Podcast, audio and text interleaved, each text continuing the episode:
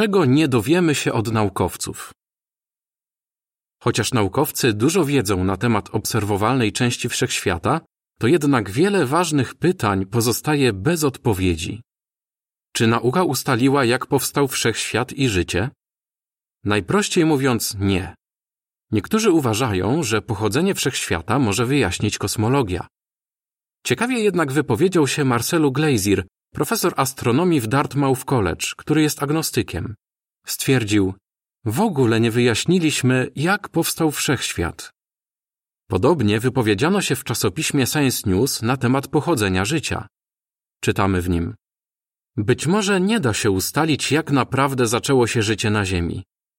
Już dawno zniknęła większość zapisów kopalnych, które by pokazywały, co się działo na początku jej istnienia.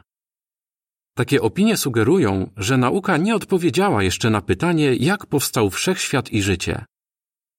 Ale możesz się zastanawiać, jeśli życie na Ziemi zostało zaprojektowane, to kto jest projektantem? Może też nasuwają ci się kolejne pytania. Jeśli istnieje mądry i kochający Stwórca, to dlaczego pozwala, żeby ludzie, których stworzył, cierpieli? Dlaczego pozwala, żeby było tyle sprzecznych ze sobą poglądów religijnych i żeby jego czciciele robili tyle złych rzeczy? Nauka nie potrafi odpowiedzieć na te pytania. Ale to wcale nie znaczy, że ty nie możesz znaleźć na nie rozsądnych odpowiedzi. Wiele osób znalazło je w Biblii. Niektórzy naukowcy poświęcili czas, żeby przeanalizować Biblię i uwierzyli, że istnieje Stwórca. Jeśli chciałbyś się dowiedzieć, co ich przekonało, odwiedź serwis jw.org i w polu wyszukiwania wpisz Poglądy na pochodzenie życia. Przekonała ich nauka i Biblia. Georgij Nikołajewicz Kojdan, chemik. Moja praca często polega na łączeniu cząsteczek. Przypomina to grę w szachy. Musisz planować wiele ruchów naprzód. Jeśli pominiesz jakiś krok, to cząsteczka może się rozpaść. Chociaż moja praca jest skomplikowana, to wydaje się prosta w porównaniu z tym, co się dzieje w żywych komórkach. Zachodzi tam tysiące procesów chemicznych, w wyniku których powstają złożone związki chemiczne. To przekonuje mnie, że musi istnieć wielki chemik, stwórca.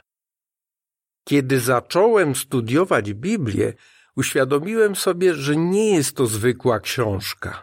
Chociaż spisywanie Biblii ukończono jakieś dwa tysiące lat temu, to uważam, że rady, które zawiera, są nadal pożyteczne.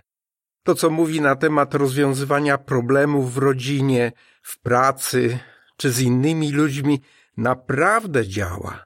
Doszedłem do wniosku, że tylko ktoś, kto jest o wiele inteligentniejszy od nas, mógł podać tak praktyczne rady. Jandek Sue, embriolog. W czasie rozwoju zarodka wszystkie komórki muszą współpracować ze sobą tak, żeby powstały nerwy, mięśnie, kości, krew i inne tkanki, a ostatecznie człowiek. Mechanizm, który steruje rozwojem zarodka, jest czymś niepojętym. Według mnie to dowód, że życie musiał zaprojektować ktoś niezwykle inteligentny. W Biblii, w Psalmie 139, wersetach 15 i 16, opisano, jak rozwija się zarodek w łonie matki. Dla mnie zgadza się to z tym, co naukowcy odkryli w ostatnich dziesięcioleciach. Czy ten dokładny opis mógłby powstać tak dawno temu, gdyby pisarz biblijny nie otrzymał tych informacji od stwórcy człowieka?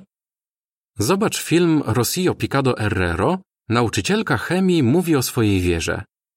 Poszukaj tytułu filmu w serwisie jw.org. Koniec artykułu.